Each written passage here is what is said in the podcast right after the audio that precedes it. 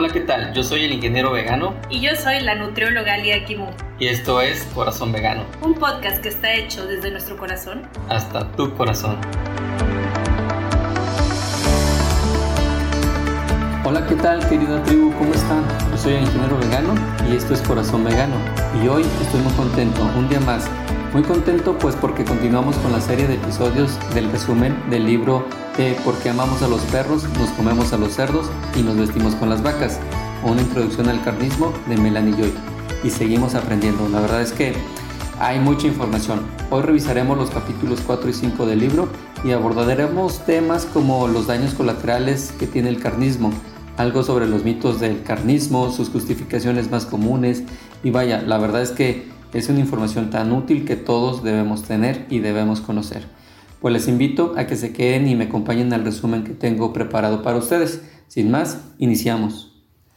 Bueno, antes de iniciar formalmente les quiero decir que si llegaste a este podcast y este es tu primer episodio que escuchas en relación a este tema, te quiero decir que es el tercer episodio de la serie del resumen que estamos realizando, así que te recomiendo que le pongas pausa y revises la secuencia de los episodios previos para que puedas continuar el hilo del resumen, ¿ok? Bueno, ahora sí, arrancamos. El capítulo 4 se llama Daños colaterales, las otras víctimas del carnismo. Y trae una frase que dice, los hechos no dejan de existir porque dejemos de pensar en ellos. Aquí Melanie nos menciona que los trabajadores de las plantas de despiece de carne pasan prácticamente todas sus horas de vigilia en fábricas atestadas con suelos cubiertos de sangre y grasa. El ritmo incansable de las líneas de despiece los mantiene en riesgo constante de accidentes graves y los empleados de estos negocios eh, están sujetos o expuestos a los gases nocivos que emanan de estos residuos concentrados y también pueden desarrollar enfermedades respiratorias graves, disfunciones reproductivas, degeneración neurológica, episodios eh, convulsivos y pues coma. Las condiciones laborales tan enrarecidas y peligrosas pueden provocar otros muchos trastornos físicos, pero esos empleados apenas reciben atención médica porque es más rentable perder algunos de ellos prematuramente que atender a sus necesidades físicas. No es sorprendente que, al igual que el resto de animales a los que hay que espolear cuando se resisten a cumplir órdenes, los trabajadores de las fábricas animales sufran maltrato físico y psicológico y no responden como se espera de ellos. Básicamente aquí lo que nos dice Melanie es de que es un círculo vicioso. La gente que está trabajando en estos sectores donde se explotan a los animales también están siendo explotados ellos mismos como parte de esta extensa cadena de explotación. También son víctimas, por si le queremos llamar así. Las personas que viven cerca de estas fábricas eh, también se ven intoxicadas debido a los sulfitos y los nitratos que se mandan de estas fábricas. Estas toxinas contaminan al aire y el agua potable, pueden provocar asma e irritación ocular crónicas, bronquitis, diarrea, cefaleas severas, náuseas, abortos espontáneos, malformaciones fetales, muerte súbita del bebé y brotes de enfermedades víricas y bacterianas. Es parte de lo mismo. Mucho de lo que hemos estado mencionando, todo esto es un mal que aqueja a las personas que están trabajando y a las personas que viven cerca. Y bueno, y los consumidores de carne, que son unos 300 millones en Estados Unidos, ingieren sin saberlo una gran variedad de contaminantes la carne que comemos suele estar aderezada con hormonas sintéticas, algunas de las cuales se han vinculado al desarrollo de varios tipos de cáncer y se han prohibido para el consumo humano y animal en la Unión Europea. Dosis masivas de antibióticos, pesticidas, herbicidas, y fungicidas tóxicos y carcinógenos conocidos, cepas potencialmente mortales de bacterias y de virus, petróleo, cadáveres de ratas envenenadas, eh, tierra, pelo y heces. Eso es todo lo que se mezcla, todo lo que está sujeto a tener el producto final. En este capítulo trae a colación capítulos de los libros Fast Food Nation de Eric Scholar y el clásico libro de la jungla de Upton Sinclair en su famosa obra en la cual denuncia la industria cárnica desde 1906, Realmente muy interesantes ambos. Estos libros clásicos también haremos un resumen. Vaya que La jungla estamos hablando de un libro de más de 500 páginas, pero también sería interesante hablar de él en un futuro. Y bueno, Melanie pone en manifiesto que anteriormente las inspecciones a las fábricas de carne eran llevadas por inspecciones federales, pero desde 1980 los principales responsables de estas inspecciones detalladas son los empleados, que se ha demostrado carecen de la información y de la experiencia necesaria para identificar muchos de los signos de contaminación y de enfermedad y que con frecuencia no hablan ni siquiera inglés. Estamos hablando que es gente que está contratada, gente migrante y que pues no está preparada para tener una inspección o una auditoría de este tipo. Y pues bueno, desde que se aprobara la nueva legislación, estudios llevados a cabo en varias plantas revelaron que los inspectores corporativos no sabían que las piezas de carne que usaban como muestra deben destruirse y tampoco sabían reconocer los signos del sarampión. Esto pues llevaba un gran riesgo porque no tenían un protocolo completo o no sabían de él otro de los puntos que también las investigaciones concluyeron es que los inspectores corporativos no sabían reconocer infecciones, a no ser que los abscesos pues ya resaltaran mucho. En conclusión, las investigaciones a negocios minoristas de carne han detectado materia fecal entre el 85 al 92% de los casos. Es un número altísimo. O sea, esto no es nada raro, puesto lo que menciona Melanie es que los cadáveres se consideran aceptables para el consumo humano, aunque contengan coágulos de sangre, manchas, tejido cicatrical, de úlceras, manchas hepáticas o hemorrágicas. Y bien, es un tema muy extenso que llama a muchos ejemplos que ocurrieron pues en la vida real. No los vamos a mencionar, pero básicamente dice que esto se replica por todo el mundo y que prácticamente la comida que está en los refrigeradores de los supermercados, lo, que tienen eh, en venta, muy seguramente entre un 85 y 92% tienen problema de carne que tiene contaminación de otro tipo que no tenga que ver con el efecto natural de carne. Bueno, en el subcapítulo siguiente se llama El animal de matadero humano. Y en este menciona que en Estados Unidos muchos de los trabajadores de las plantas de despiece de carne son inmigrantes, ya lo mencionábamos, procedentes de Latinoamérica y de Asia que reciben muy poca formación si es que reciben alguna. Closer entrevistó a, una, un matarife, un trabajador de, trabajador de matadero, es lo que es un matarife, que le explicó que nadie me enseñó nada, no te enseña ni a usar el cuchillo, es como lo hacen los que están a tu lado y tú haces lo mismo. Además de carecer de información, estos empleados suelen encontrarse con condiciones laborales de explotación peligrosas, antihigiénicas y violentas. Pasan horas y horas en un entorno saturado de muerte y muy estresante y lo sufren. Ahora imaginen eh, lo que debe de ser matar a más de 100 pollos por minuto, hasta un total de decenas de miles al día. O sea, es un trauma mm, muy grande que estas personas están teniendo día con día también. Recordemos que como en toda fábrica debe haber producción. Si no hay producción, no hay utilidades. Por lo tanto, la regla de oro que tiene es la siguiente. La cadena no para. Nada puede entorpecer la producción, ni fallos mecánicos, ni averías, ni accidentes, nada. Las carretillas elevadoras chocan, las sierras se sobrecalientan, a los trabajadores se les caen los cuchillos, se cortan, se desmayan y caen inconscientes al suelo y cadáveres sanguinolentos pasan por encima de ellos mientras la cadena sigue su camino. Un trabajador de las palabras que menciona Scloser es que eh, dice, he visto a matarifes a borde del desmayo, sangrando a borbotones porque se han cortado una vena y entonces llega el encargado de la limpieza con, vaya, con el trapeador para hacer la limpieza del suelo, pero la cadena nunca se para, nunca se para. Qué fuerte. He trabajado por más de 10 años en mi caso personal en la industria y pensar que, bueno, a mí siempre me han dicho que primero es la salud, número uno, el segundo es la calidad y lo tercero es la, la productividad. Vaya, la verdad es que cambia y es contrastante todo, todo esto, esta industria de, de asesinato. Uno de los testimonios es que dice que la mayoría de los matarifes o aturdidores han sido arrestados por agresión. Muchos tienen problemas con el alcohol, tienen que beber no tienen otra manera de afrontar el, tener que matar animales vivos, pues que quieren vivir durante todo el día. Muchos de ellos beben y se drogan para olvidar. Algunos acaban maltratando a sus parejas porque son incapaces de gestionar esas emociones. Salen del trabajo con esa actitud y se van directos al bar para olvidar. El único problema es que por mucho que intentes olvidar con la bebida, en cuanto se te pasa la borrachera, las emociones siguen ahí. Es un trauma psicológico el que está mencionando Melanie.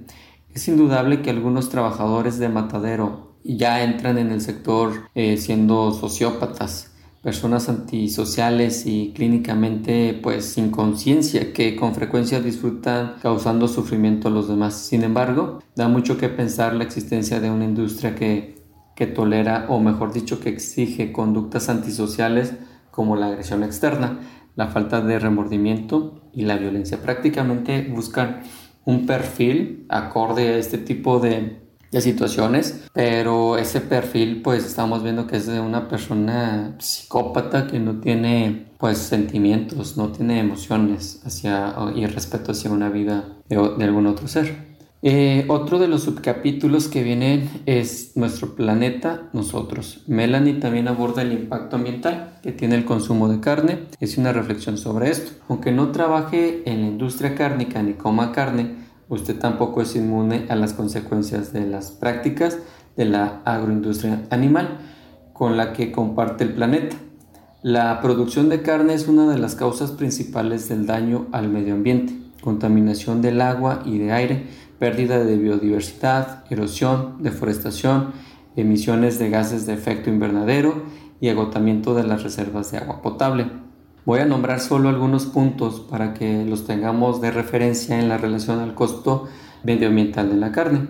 Bueno, es muy probable que la agricultura animal sea la principal causa de contaminación del agua en el mundo. Yo aquí abro un paréntesis y estoy totalmente de acuerdo. O sea, no es muy probable, es la agricultura animal la principal causa de contaminación del agua. Una de las formas de contaminación principales eh, son los antibióticos y las hormonas, los productos químicos de cortiduría, los residuos animales, los sedimentos de pastos erosionados y los fertilizantes, así como los pesticidas usados en las cosechas. El 60, el 70% perdón, de lo que era la selva del Amazonas son ahora tierras de pasto para ganado. La agroindustria animal provoca el 50 y 5% de la erosión y sedimento producido por Estados Unidos. Además, el 37% de todos los pesticidas y el 50% de todos los antibióticos consumidos en el país se destinan a la agroindustria animal. El 30% de la tierra firme que ahora se utiliza para ganado había sido hábitat de fauna salvaje. El 70% de las capturas de pesca de todo el mundo se destina a la alimentación de ganado. Se necesitan unos 900 kilogramos de grano para producir carne y otros productos procedentes de ganado y animales de cría para alimentar a una persona durante un año. Sin embargo, si esa persona consumiera el grano directamente en lugar de a través de productos animales, solo necesitaría 180 kilogramos. El metano que emite el ganado y el estiércol que genera equivale al efecto eh, de calentamiento global que producen 33 millones de automóviles. Los gases de efecto invernadero que produce el ganado constituyen al 37% de todo el metano, el 65% del óxido nitroso y el 64% del amoníaco en la atmósfera. Es totalmente bueno, vaya, son números, estadísticas, estos datos los podemos echar al bolsillo, nos pueden servir mucho en el tema del activismo. El siguiente subcapítulo se llama Democracia o Carnecracia. La burocracia ayuda a que el genocidio parezca algo irreal, reduce el tono emocional e intelectual asociado al acto de matar. Hay un único flujo de acontecimientos que la mayoría de personas aceptan el asesinato en masa está en todas partes, pero al mismo tiempo en ninguna. Las ideologías violentas hablan su propio idioma, redefinen conceptos fundamentales para que sustenten el sistema, mientras aparentan apoyar a la población. En una sociedad democrática, una de las funciones básicas del gobierno es crear y aplicar políticas y leyes que vayan en el mejor interés de los ciudadanos. Por tanto, asumimos que la comida que llega a nuestro plato no nos matará ni nos enfermará. Lo asumimos porque creemos que las personas que componen el gobierno trabajan para nosotros. que pagamos sus salarios. Asumimos que el proceso democrático nos protege de quienes podrían hacernos daño. Sin embargo, cuando el poder está muy concentrado en una industria, la democracia se corrompe y esto es precisamente lo que sucede con la carne.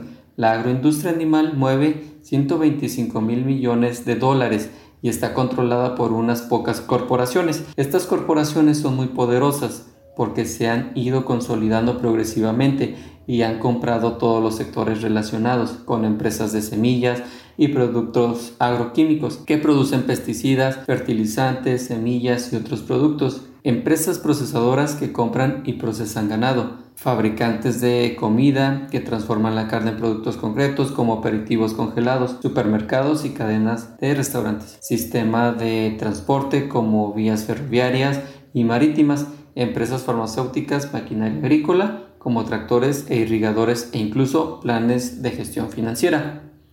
Los economistas avisan que cuando cualquier industria alcanza una concentración de mercado en la que cuatro empresas participantes controlan más del 40% de la cuota de mercado, se conoce como índice C4.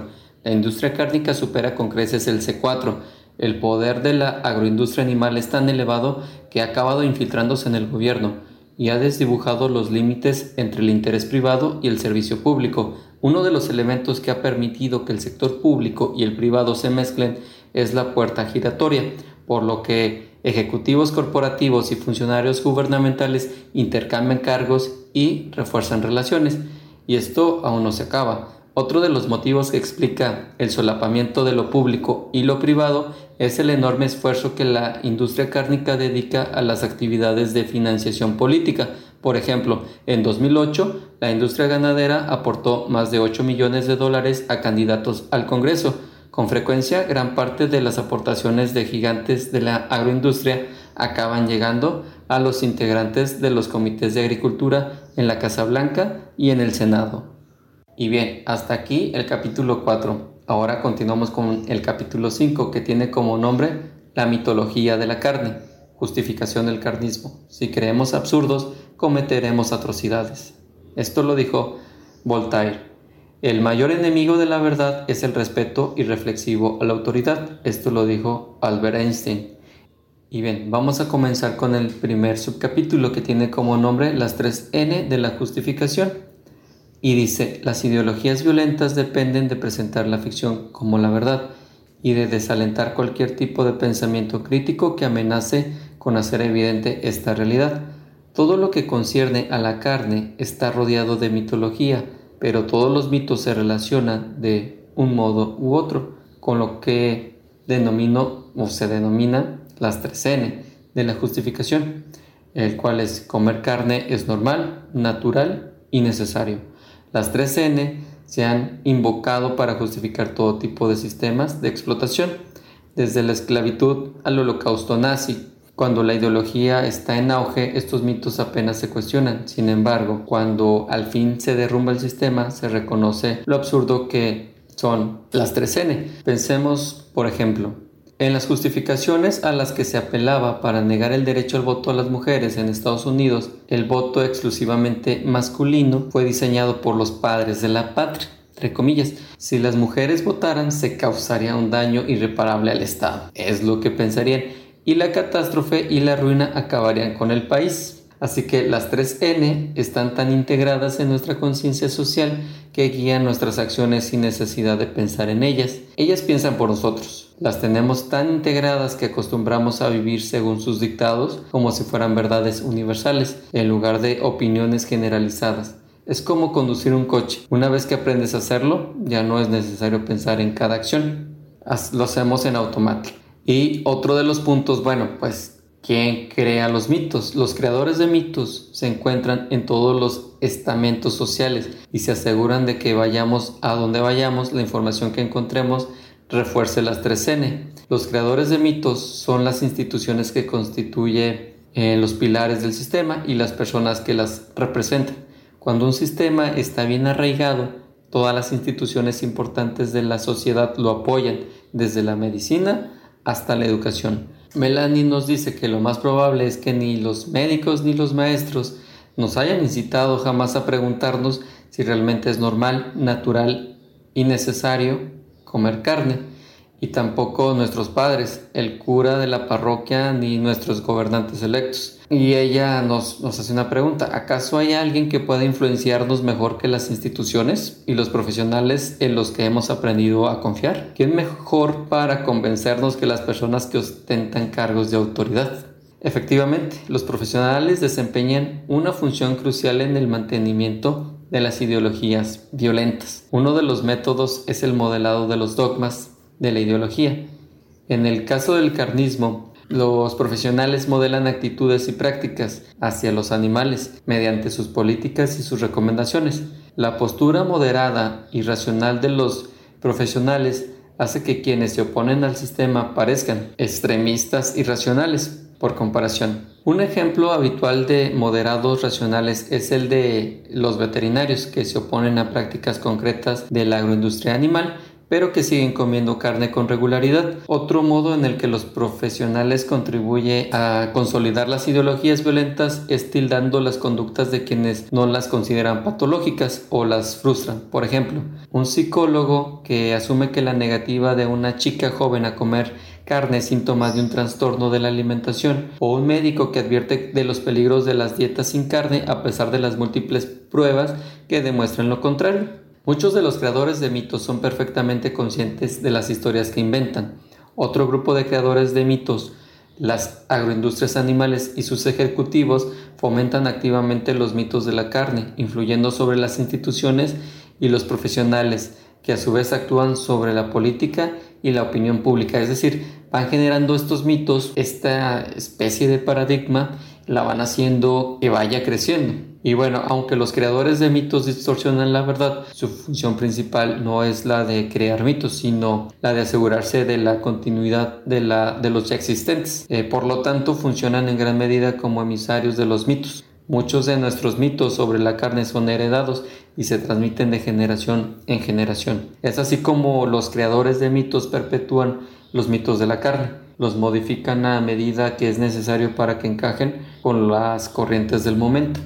Ahora entendemos por qué no solemos cuestionar a la autoridad.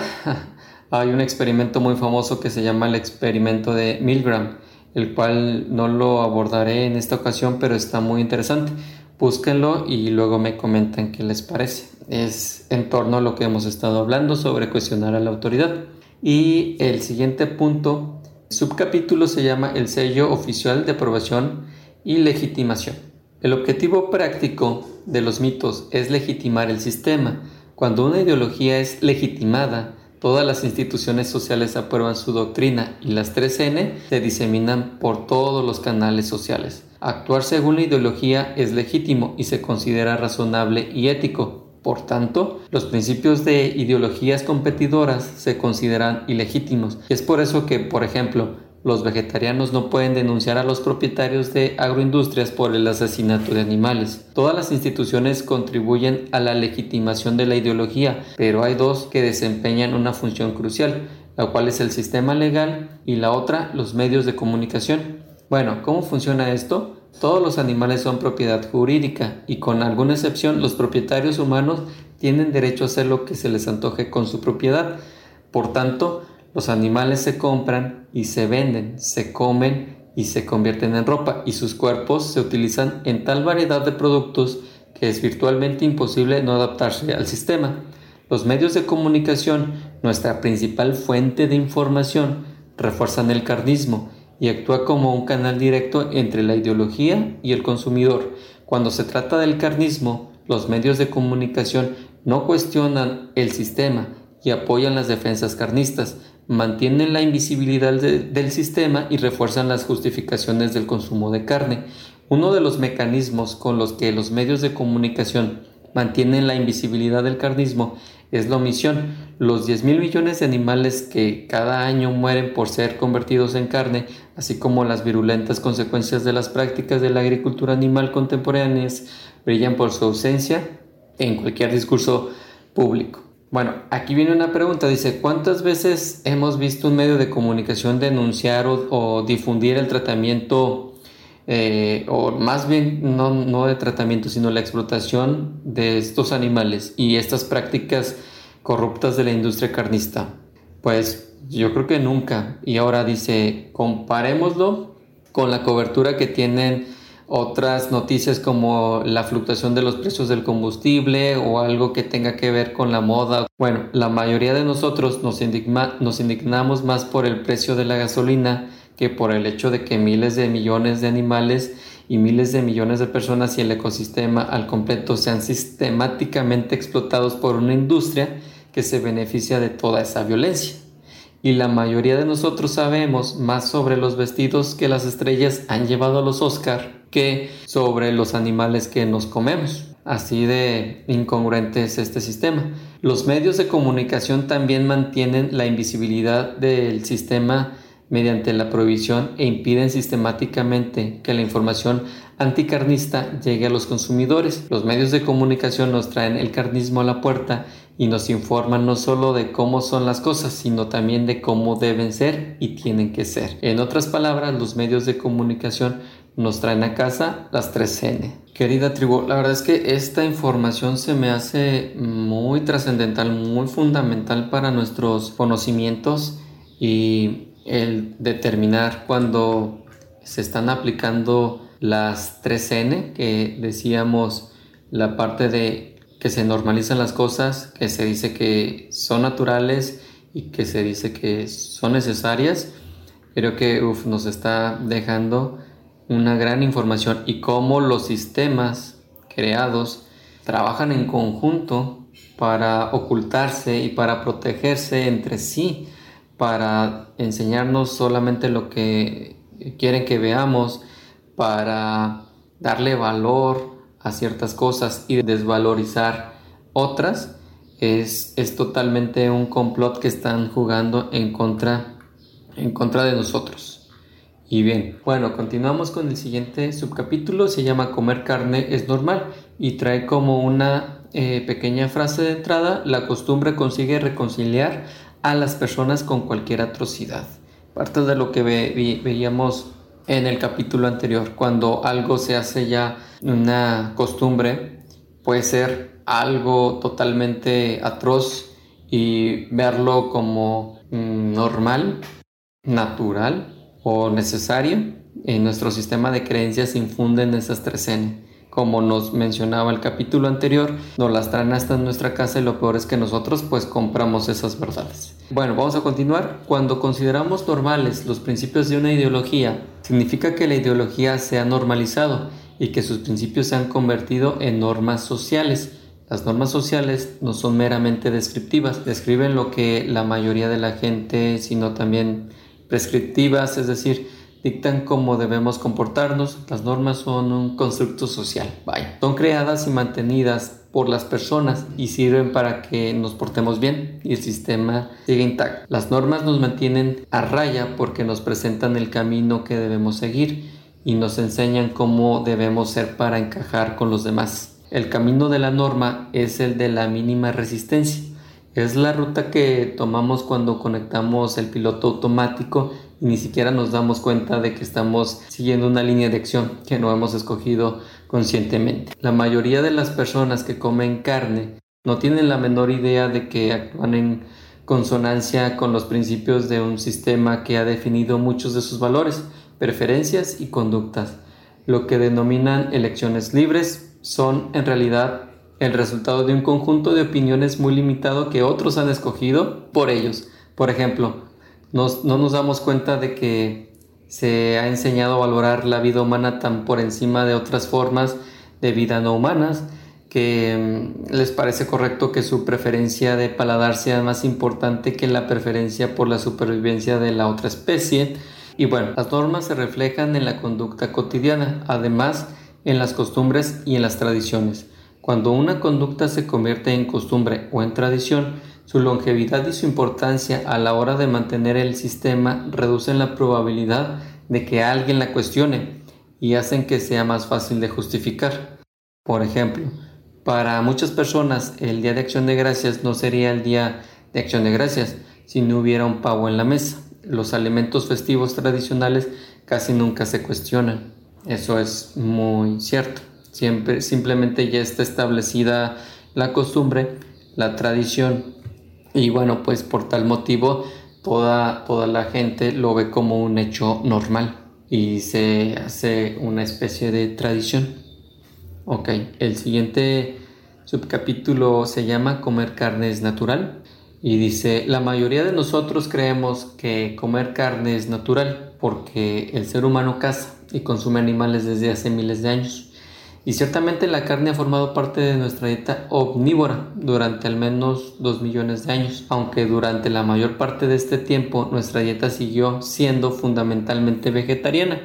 No obstante, para ser justos, debemos reconocer que el infanticidio, el asesinato, la violación y el canibalismo son como mínimo tan antiguos como el consumo de carne y por tanto podríamos argumentar que también son naturales. Sin embargo, no apelamos a la historia de estas conductas para justificarlas, tal como sucede con otros actos de violencia.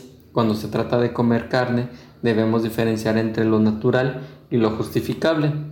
Ahora, la creencia en la superioridad biológica de ciertos grupos se ha usado durante siglos para justificar la violencia.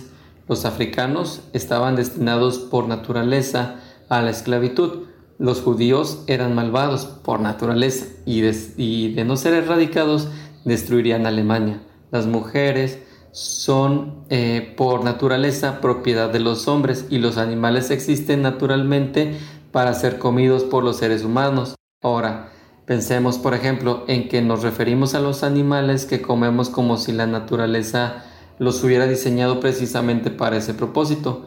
Los llamamos animales de explotación pollos de corral, gallinas ponedoras, vacas lecheras. Ahora, recuerda que una de las justificaciones fundamentales del carnismo es el orden natural de la llamada cadena alimentaria.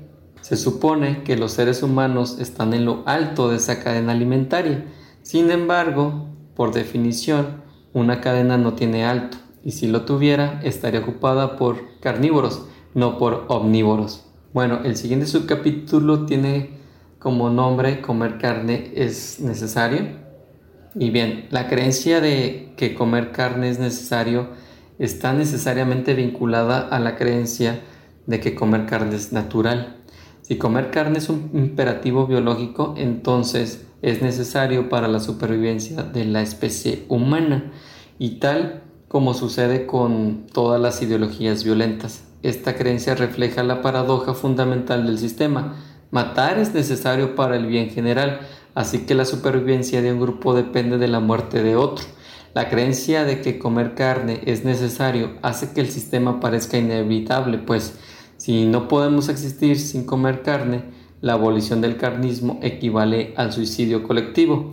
Aunque sabemos que podemos sobrevivir sin comer carne, el sistema prosigue como si esto como si este mito fuera verdad. Es una premisa implícita que solo se revela al ser cuestionada. Melanie nos dice que no es tan fácil acceder a esta introspectiva si no nos cuestionamos antes ese punto y, pues obviamente tiene mucho sentido. Un mito asociado a este último punto es que necesitamos carne para estar sanos y ese mito también persiste a pesar de que pues existan pruebas muy contundentes que demuestran todo lo contrario. Si la investigación ha demostrado algo es que el consumo de carne es perjudicial para la salud porque se ha asociado con el desarrollo de algunas de las enfermedades más graves del mundo industrializado. Y Melanie también agrega el artículo El mito de la proteína en los veganos, que completa este subcapítulo. Un mito esencialmente sorprendente sobre la necesidad de comer carne es que debemos seguir comiendo carne porque si dejásemos de hacerlo, habría una superpoblación de cerdos, gallinas y vacas. Y nos hace la pregunta, ¿qué haríamos con todos estos animales? Obviamente, si dejásemos de comer carne, dejaríamos de producir los animales que ahora acaban en nuestros platos, por lo que estaríamos a salvo de ser dominados por una creciente población de animales de cría.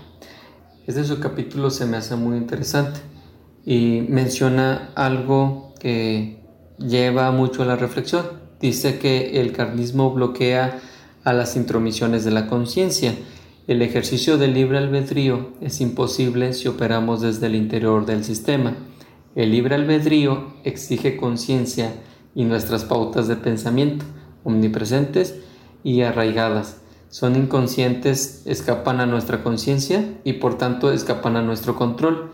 Mientras permanezcamos en el sistema, veremos el mundo a través de los ojos del carnismo y mientras miremos a través de ojos que no son los nuestros, seguiremos viviendo según una verdad que no es la que nosotros hemos elegido. Debemos salir del sistema para recuperar la empatía perdida y poder tomar decisiones que reflejen nuestros verdaderos pensamientos y emociones en lugar de lo que nos ha enseñado a sentir y a creer. Bueno, pues hasta aquí concluimos este capítulo 4 y capítulo 5 de esta tercera entrega de los episodios que estamos generando para el resumen del libro ¿Por qué amamos a los perros? Nos comemos a los cerdos y nos vestimos con las vacas. Realmente muy muy interesante, lleno de mucha información. Déjenos sus comentarios, déjenos saber si les gustó y también qué otros libros, qué otros temas les gustaría escuchar. Y bien, nos escuchamos pronto.